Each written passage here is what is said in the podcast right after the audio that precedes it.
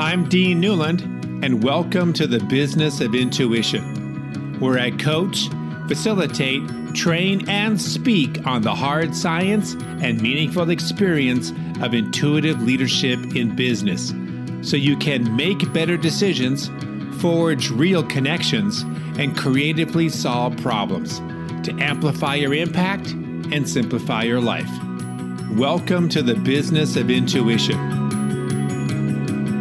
Well, would it seem like the last two weeks, everybody has gone absolutely crazy about ChatGPT.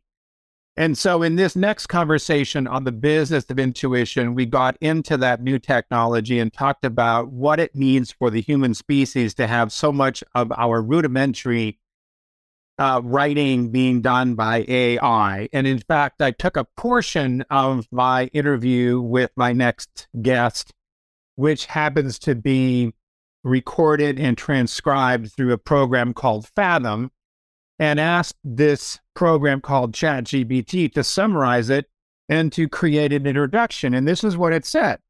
In this inter in this conversation, Dean Newlund, C E O of Mission Facilitators International, brings up the idea that technologies like ChatGPT may be allowing us to think at a higher level and be more elevated in our thoughts. Orrin responded by agreeing that it's an interesting concept and that A I can be leveraged to elevate the more rudimentary and repetitive thinking tasks that we may have to do. They both expressed hope and optimism that this elevation can result in faster processes and breakthroughs with major global issues. Dean then asked Orrin a philosophical question about what he believes is the existential, the quintessential human experience. We chatted about a lot of stuff, but that was what ChatGPT summarized, which is not bad. I mean, it's about eighty percent there. Other things that we did talk about, which didn't cover in this particular automated introduction, had to do with imposter syndrome, had to do with our ability to be intentional about moving forward in our lives, having to do with the mix of technology and its role in our ability to go to a more higher level, almost spiritual elevation of our thinking and maybe even our species, because some of these lower level human tasks around thinking can be done by automation. And it was just a fascinating discussion. And so let me give you a little bit of background about this guy.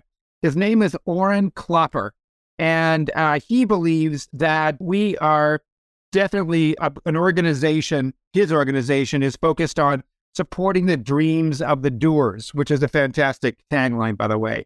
He is a C E O of a tech company called Netsurit, a thirty-five million M S P firm. It grew to three hundred plus people and has about thirty-five million in revenue through acquisitions and organic growth. Globally awarded a Dreams program as part of the Netsurit aspirational culture. Net, this whole thing about a Dreams program he gets into, which I thought was fascinating. Not something that he's yet offering to the public, but that they have really indoctrinated into their culture.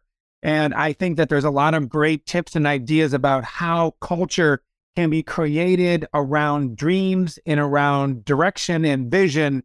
And he's got an interesting process that I think will be helpful for all of us to hear. My next guest, again, is Orrin Klopper on the Business of Intuition. Orrin, it is a delight having you on the Business of Intuition. I'm really excited about this conversation. And, you know, before we started hitting the record button, we were talking about really powerful sentence that you have associated with you and your company, which is supporting the dreams of the doers. I just, I love that. It has so much power and so much movement in that. And I want to just sort of tee up this question with this. A I has become so ubiquitous in our life. You know, we've got ChatGPT, which has just gone by storm over the last two weeks. And we are having this conversation on January sixteenth of two thousand twenty-three. Feels like something very disruptive. So like the responsibility and the, the brain work of writers now may very well be supplanted by this A I technology. I'm reading a book right now called The Last Invention, which is all about this idea that A I is going to slowly begin to take over what it is to be human. I think that intuition is one of our last great frontiers of what it is to be human. That it's going to be the hardest to replicate in A I. And so with all of this sort of background description that I provide you, tell us more about this idea around supporting the dreams of the doers when you are also a technology company, where technology might be doing things that now more do we need to do. So how do you bring in the doer side of human beings with the fact that you're a tech company? Bring some clarity to that. I think it's a very powerful sentence, and I want to get into this. Yeah, sure.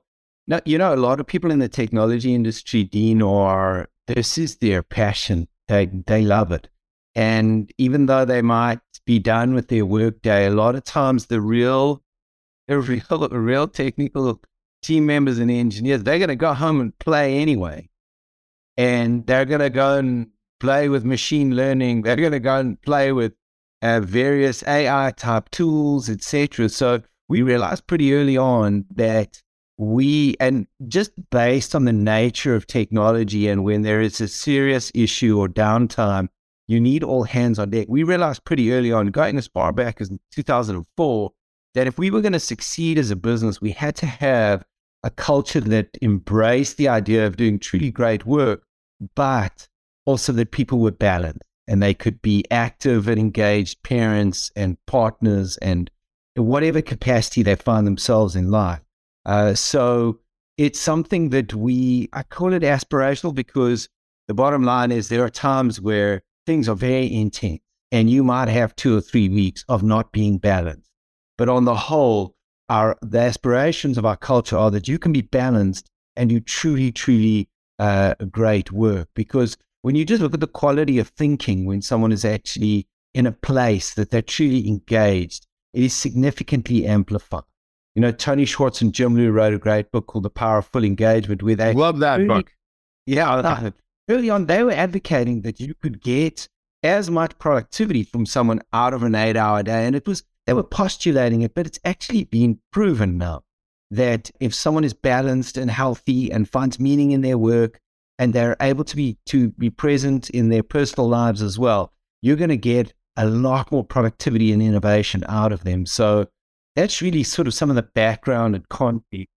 And then just to talk to your initial point around the likes of ChatGPT and any of this technology that is going to have a significant impact on the way we work, what we hope is that that's just going to rise, the water level will rise as far as the level of work we can do for our customers to actually have a meaningful impact on their business. So take, for instance, Microsoft Power Platform as an example. So Microsoft's Power Platform is a technology stack that is advocating low-code development, low to no-code development.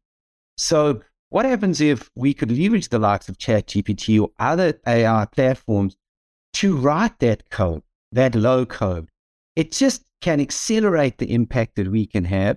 And there are probably going to be times where we're going to need to reframe and rethink, and our competitive advantage is going to be impacted. But so we've lived in the tech space for a long time, and these changes come about all the time. Well, let's just get, I mean, there's there's so much on this, uh, and it is the topic of the day, so let's let's get into it. When it comes to ChatGPT, I found myself needing to write an article, and I thought, what the hell, I'll give it a shot.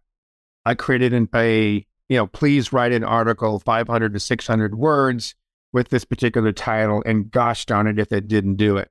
And if it wasn't like eighty percent there, that I needed to put my own spin, my own voice into it. Now, in the back of my mind, my father, who is long since passed, who was a thirty-five, forty-year reporter for the Minneapolis Star Tribune, is turning over in his grave. I yeah. can feel his space and his energy yeah. going like, what is your point of view, Dean? Why are you said, you know, pushing this off on technology? And I'm a firm believer that writing is a process of thinking. It's a thinking process. And if we just start, begin to turn that over to technology, then where are we going to get fat, sloppy in our thinking because we don't know, we don't write anymore. We no longer are writing as much as we used to. I got to tell you, I was at a point in time where I was thinking, like, I don't have a lot of time. I got a, I got a deadline. I'm traveling. I'm on planes. Oh, what the hell? Let's try this ChatGPT thing out and see if it works. Holy shit, it yeah. worked, right? No. And I started feeling guilty by doing it, you know? So my thought is, how do we create this environment where we have technology that is doing some of this work for us without it eroding some of the things that makes us human? And I guess the ChatGPT thing is part of what I wanted to I'd get your thoughts on, since you're in the, you're in the space. Yeah, for sure.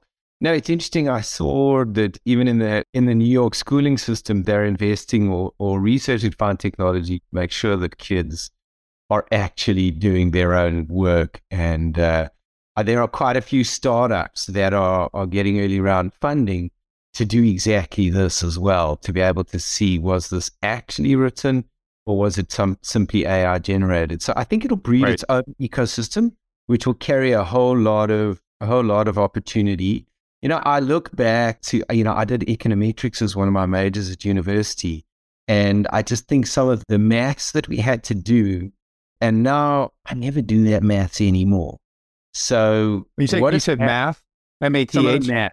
Some yeah, of yeah, the math okay. that I would have to do, uh, reverse integrations, and, and it was just, and I and I don't really do any of that level of math anymore. So, you know, what impact has that had on my quality of thinking? And I think it's evolved into different places: strategy, differentiation, uh, marketing, M and A. So, yeah, I suppose it's, is it going to have an overall negative impact on the cognitive lifting that we do in respective parts of our lives or our jobs and careers? And hopefully what it does is it elevates the level. But yeah, I don't know. I think it's a really interesting, a really interesting question. Did you submit your article, and how was it received?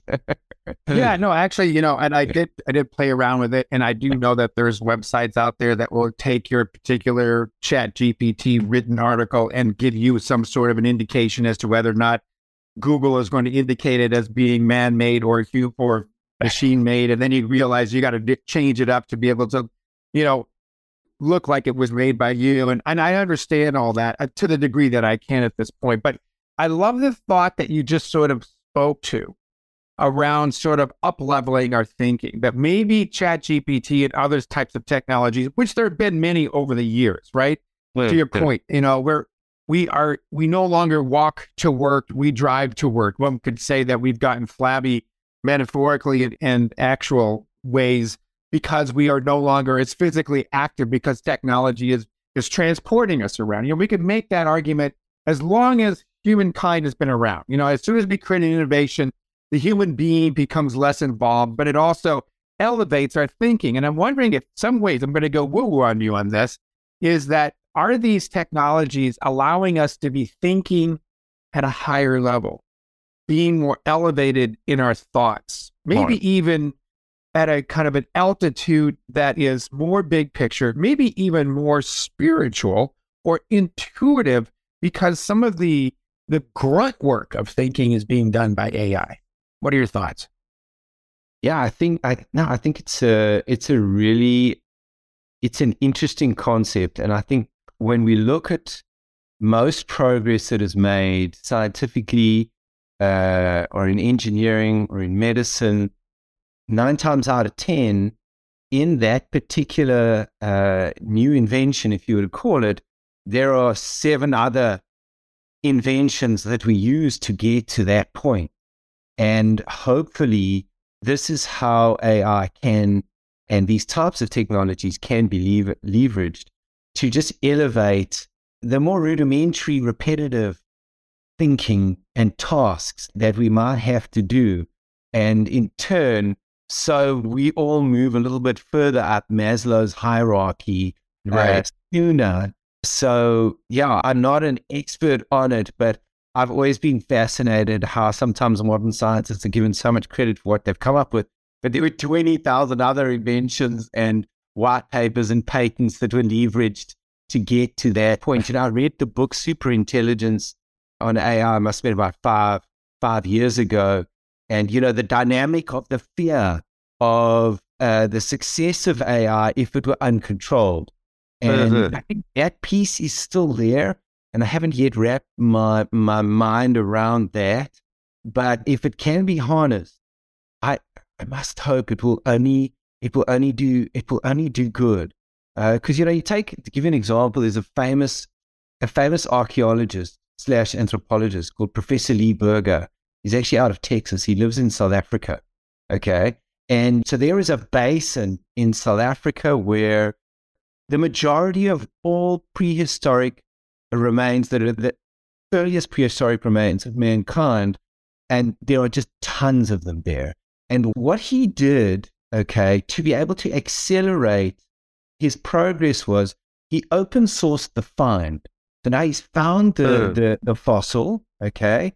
So typically what someone in his position would have to do, you have to go to the government or the university and ask for funds to be able to vet and verify that that find is actually what he thinks it is. There's a massive process and a lot of course. So open source the find to various top universities around the world. So this hugely accelerated his ability to confirm, carbon date, and do all of these things. And I think there is a hope in my in me and optimism that this innovation will result in faster progress and us uh, uh, reaching breakthroughs with major global issues, hopefully a lot sooner.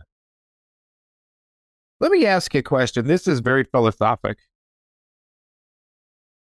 We're talking about technology having a place in our lives for good, and that it can take some of the grunt work out of being human and relegate it to, you know, a program, an algorithm, et cetera.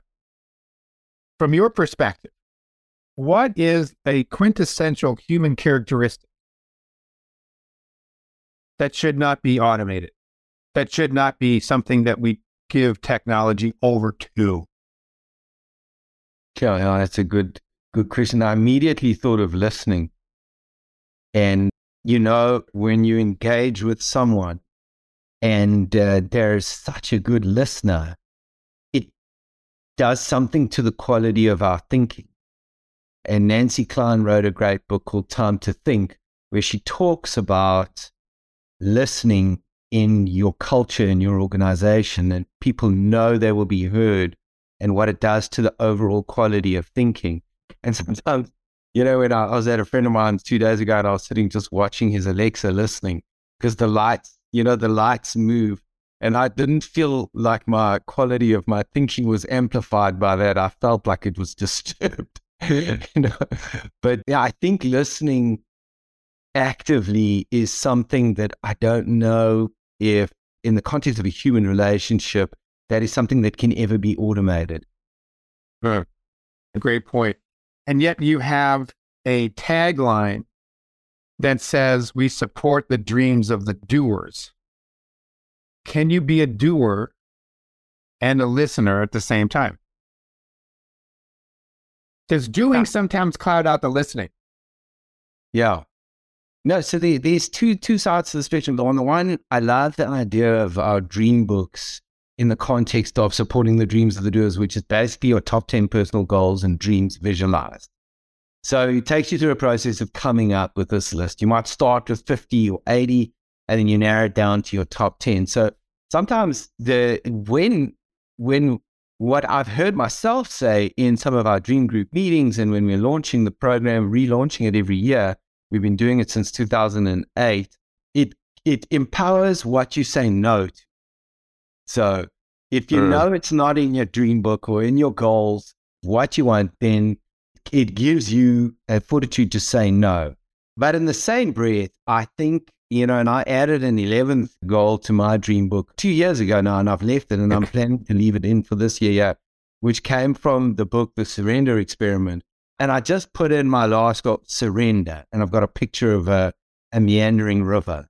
And the, the idea that, you know, just keep my heart and soul open because I don't know what else might be coming, even though I've got a very clear view of what I do want in my life. So, yeah, I think I think it's good to still keep an open heart and mind and listen to things that are coming your way that might not be on your path or in your set of goals right now, but in the same breath, say no to the things that are not serving you and that are stealing time and not adding value. So yeah, I think you can be a great listener and a doer. And I actually go as far as to say, I think my personally, I have constantly wanted to be a better listener. And I think it is such a powerful glue and nurturing dynamic in any relationship if someone can just feel heard. I agree. I think that we all walk around with that as a kind of a unseen billboard that says, would somebody just listen? And no, because that, that, that becomes a point of connection, you know, and there's nothing more powerful than feeling that the sentient being with this little shell called skin and bones and flesh is actually has some sort of a connection to other skin and bones and flesh entities out there. And that when we start to feel this connection, we rise up to something that's a greater experience than ourselves. As somebody on a podcast episode a while back said, basically, you know, our biggest fears are really not public speaking. It's really being alone. You know, it's really being disconnected. It's being rejected. It's being forgotten. It's not being included. I mean, these are really core, primal, deep-seated, you know, zero to seven years old kind of fears that we walk around with. But by listening, to your point, we bridge that gap. And it doesn't mean that in my listening with you that I necessarily agree. It just means that I understand. Yes, and that yeah. form of understanding, I think we get confused with agreement. No, and, and you look at, look, Dean, as entrepreneurs, we often want to fix things. And uh, yes. like I've heard this, you know, so in some of my relationships, uh, someone in my family has had an illness for a long time. It doesn't totally debilitate them, but it gets them down. And I'm always like, okay, but have we tried this? Why don't we do this? And like what I realized over time is to actually just want to know I'm hearing and that I'm actually showing empathy. And I don't actually need to try and fix it, you know. So last year I had quite a lot of family loss, and um, you know, so and I'm an optimist through and through. So and I'm trying to make sense of this loss, and I've been reading this book called The Five Invitations, which is Ugh. just such a powerful piece of work. And this uh, this gentleman basically saw thousands of people in the lot through the last hours and days and weeks of their lives. And it's fascinating to hear how many of these people, that concept, they just don't want to be alone. And they just want to feel that someone is hearing them talk and actually being there for them when they cannot fix anything. What's the name of that book again? The Five Invitations. Yeah, I, I think I've heard that, but I, I want to call that out. That's very, very powerful. You know, you're it's just... Frank Ostaseski is his name.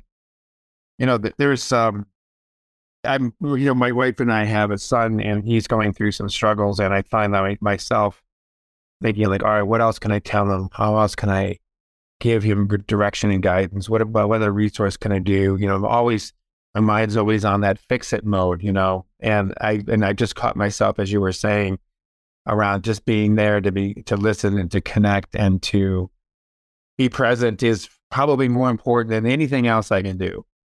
And, and when I'm there with him in that space, it doesn't necessarily mean things get better, but at least during that time with him, we have a moment, and the moments yeah. are what make, make life happen. You know, that's really yeah. good reminder. Thank you for that. Tony that's Schwartz, a... you mentioned, you mentioned that book, you know, The Power of Full Engagement, which was a, a book that was written a while back. And for those of you that haven't read it, it's a great, really interesting book, but he did a great study comparing the way in which we do performance in business versus the way in which we do performance in professional sports. And of course, they're very, very different. My question on the book and around this topic around doing humanity and balance is, what is this your perspective that having that balance and all the things you've talked about with listening and creating these dreams and clarity around direction, is that how we keep our humanity? And is that how we keep becoming the the doers that are fulfilling on their dreams? Is that part of the recipe? Is that balance from the doer to the person who's repairing, the the action-oriented fixer, and the person who's also, you know, resting and recharging their battery? I mean, say more about all that. Yeah, sure. I think there's um, there's a part in the way we've adopted the process, and I'm sure many people do sort of an annual planning in their lives, and think about what worked in the last year and what do they want to change in the year ahead and what would they like to achieve. There's something in the iterative approach of that where each year, I've been doing it since two thousand four, and each year you you you reflect on, you know, what how did last year go and what do I want in the year ahead? And as we evolve and change, so what's in our in our goals change.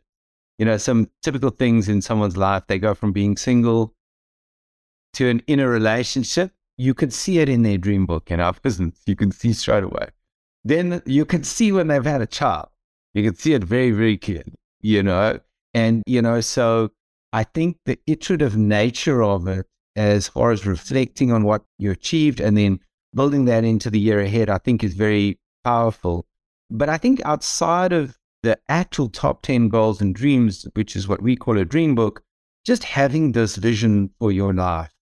A lot of sort of books and people that are experts in this space talk about the idea of take a blank page and write down what do you want your life to look like in ten years, twenty years, thirty years. And I think that in itself is a very powerful, a very powerful exercise. But there's something, Dean, that, that I find happens.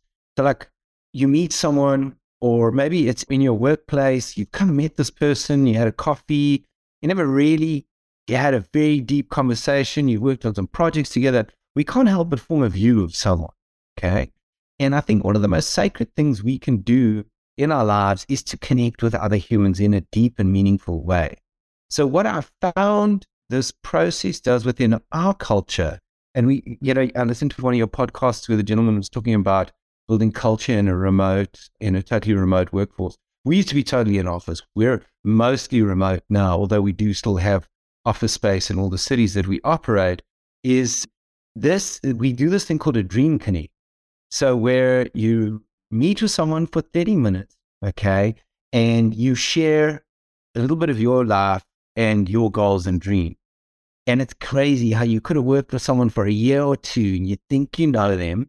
And then in an authentic way, they share some of their life with you and what they really want in their life. There's something in the human spirit that just makes us connect if it's done. Uh-huh. And uh, that connection I find to be, it surprises me every single time. And uh, I just come out of it inspired, you know, because or something in the human spirit, we want to see people achieve the meaningful good things in their life. Um, so that creates this rising of the water level the more it happens. So it's it's definitely... I feel, and maybe just to come back to your question, yeah, I think, you know, the idea of this having a positive impact on one's life, there are many elements of it which I think really, really do. I love the exercise. You said it was called a dream connect? Yes, that's it. Okay, good. Where you sort of share some life history, but also what your dreams are moving forward. Yeah, absolutely on board with that one hundred percent. And I just wanted to ask a question for maybe somebody who's out there listening, that there are certain people at certain times in their life when they can do that, you know, when they are apt, when they're apt to do that, you know. I mean, in a way, what we're doing is we're speaking to the choir, those who are already on board with this idea around, I have the ability to dream and to have some hope that I can fulfill on that. You know, there's, There are times that I remember early on in my career, a long time ago, I would sometimes say, yes, I, I would go through an exercise similar to what you just said in a workshop. And part of me would be a little voice of of doubt that says, yeah, but this is not going to happen. You know, this is too big. You know, like yeah, yeah, my, yeah. Parents, my, my parents never even got halfway through. They never created half of what I'm talking about here. Yeah. So there was, a, there was this imposter syndrome that started to seep in to yeah. my thinking. And of course, and then I felt guilty for having the imposter syndrome because I realized the imposter syndrome was going to be the very thing that was going to hold me back from those dreams, right? So then yeah. it became this sort of like, you know, a sock in, in, in a, you know, a dryer going around and around and around on this, right? And so how can we work with people, and maybe we can't, where they don't have that sense that they can do their dreams? Ergo, why would I even want to spend time thinking about them? Because it's just an exercise in feeling disappointed. Yeah, no, it's uh, it's such a such an interesting topic, the imposter, imposter syndrome. So, you know, I'm a member of Y P O in the Manhattan chapter, and I'm a member of E O in New York. And some of the most inspirational leaders and entrepreneurs I know have some of the most intense imposter syndrome. Like, to I the agree. Extent, to the extent, my yeah. one friend, I'm like, I almost want to, like, we're not allowed to do this in these groups. And I just want to film something. I was like, dude, just stop it already. And bullshit. But like, you can't, because it's real. I feel it too. And I think, yes, there's a piece to it, which I think it's in all of us in some way or another. And, uh, you know, having just seen some of the successful people that I've been able to connect with, and they still have it, I think it's such a natural part of being human. And yeah, so it's, it's, and I think that the idea of, you know, so I, my dad passed in May last year, and um, I went, I went through it. I went through it. I, I, I really had like four, three, four months where things were just dark. And I'm, Dean, I'm an optimist, and uh, it was a dark period. And I, I saw this quote, and I'm gonna, I, I don't, I don't remember it offhand, but it was something like, "Life is too short to not dream dreams that scare you." Uh, you know? Yeah. And actually, you know, when when last did, did and and this is kind of from a question for myself, when last did I feel butterflies in my stomach, where I'm like, wow, this is really nerve-wracking. That kind of makes me feel a little bit uncomfortable. And it's just, I suppose it's, we get one one crack at this, and why not do things that really are going to scare you and challenge you. Um, and, uh, you know, worst case, you know, I, you know, if you end up, you want to build a billion dollar business, and then you end up building a ten million dollar business, who would have known what would have happened if you only made it ten million dollars? You know, so I always think there's right. the dynamic in this thing that unfolds. Yeah. But I, we, so many of us have this imposter syndrome in some way or another. And we all, I mean, I even sometimes have looked at the goals that I've set in, in times of insecurity and be like, wow, that looks crazy. Right. By the way, I'm, I'm sorry for your loss. No, thank you. Thank you. I'm it's, gonna, it's, I'm, it's a hard I'm, one. That, that stays with me for a while. And, and, uh, I'll, I'll say that, you know, I, I, my, my father passed a while back, but I still think about him almost every other day. You know, he's, he's yeah. a huge force in my life. Like, he's, his messages, his thoughts, his spirit still inhabit my brain.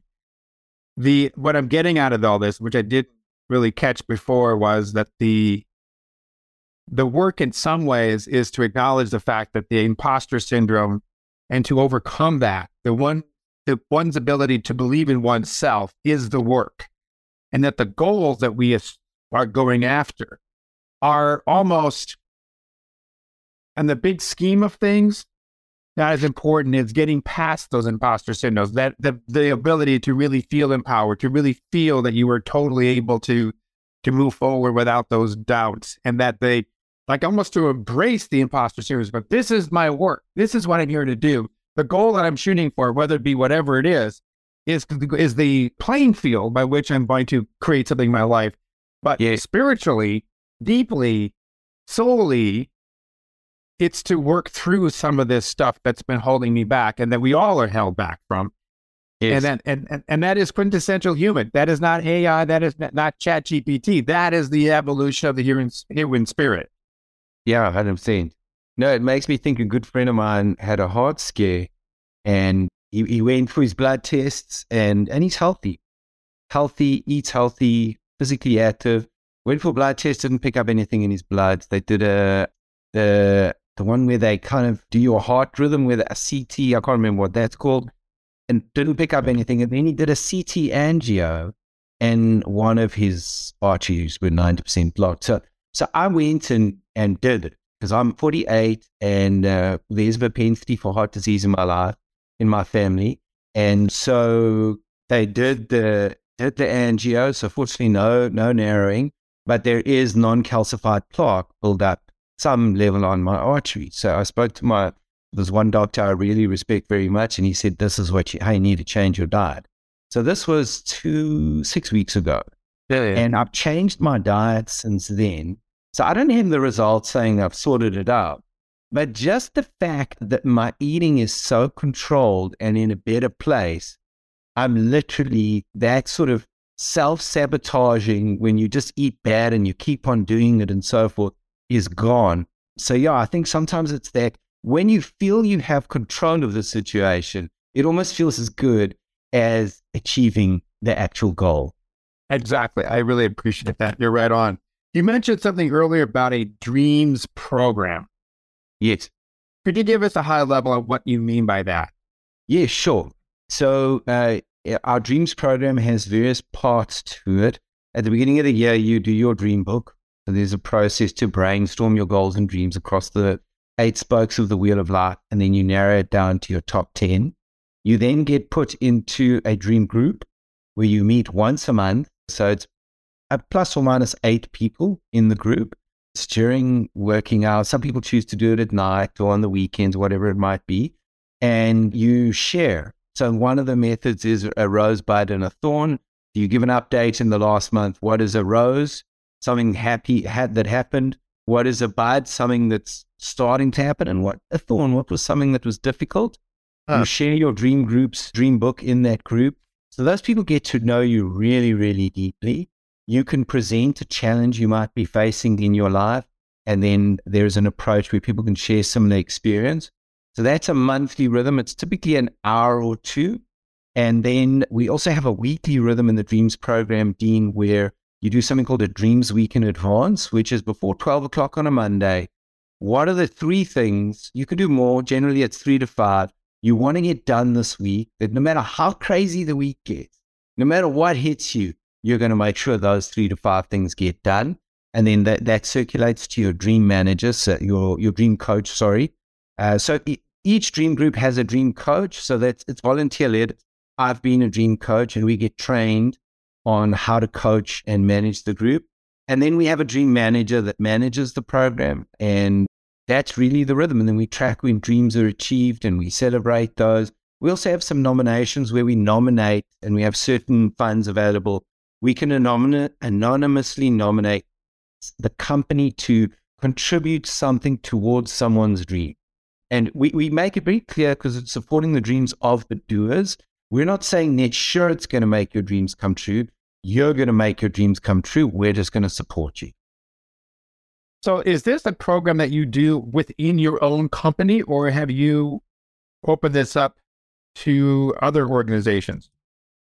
We happily share with whoever is interested. We don't deliver this as a service or an offering to any companies, but we gladly share. And then there are organizations that do this, that will go in and train organizations, train their dream managers. You know, so if you wanted to, people wanted to, that were listening, wanted to get more insight, Matthew Kelly's book, The Dream Manager, is the book that talks about this in the most detail. And then the case study in that book is about a business called Jancoa, J A N C O A. And you can find a lot of it on the web and on LinkedIn. And there's a wealth of companies that are doing this type of thing uh, in their organizations. And you always find different nuances in how they're doing it. But if anybody wanted to reach out, gladly share whatever our experience has been and any templates or anything we have. Well, let me ask you one last question, and I really have had such a great discussion with you. Um, I could talk to you for hours on this topic. What do you hope people will come away with after hearing you today? Yeah, I think the idea, the d- workplace culture and your personal life are separate. It's a thing of the past. And any organization that is really trying to have a total separation there, I think you're missing a massive opportunity to change people's lives in a really positive way. Great message. That's a great way to end this. How can people connect to you, Orrin? So you can find me on LinkedIn. It's Orrin Klopper. And uh, you can also, you can email me. It's Orrin at Netsurit dot com, but I'm very responsive on LinkedIn. So if you do message me there, I can I can get hold of me. Well, Orrin, it's been a great conversation, and I wish you and your company and your their mission of supporting the dreamers, the dreams of the doers, I should say. Uh, it just continues on. I think you're onto something, and I really appreciate your time on this. Yeah, thank you, Dean. Thank you for the work you're doing. And yeah, I really enjoyed this conversation. I've done a few podcasts, but hey, this definitely went that I didn't think it was going to go where it did, and I absolutely loved it. Thank you. Excellent. Thank you for listening to The Business of Intuition. If you enjoyed the show, please subscribe, rate, and review on Apple Podcasts, Google, Spotify, or wherever you get your podcasts. If you'd like to learn more about Dean or Mission Facilitators Leadership, go to M F I Leadership dot com. That's M F I Leadership dot com.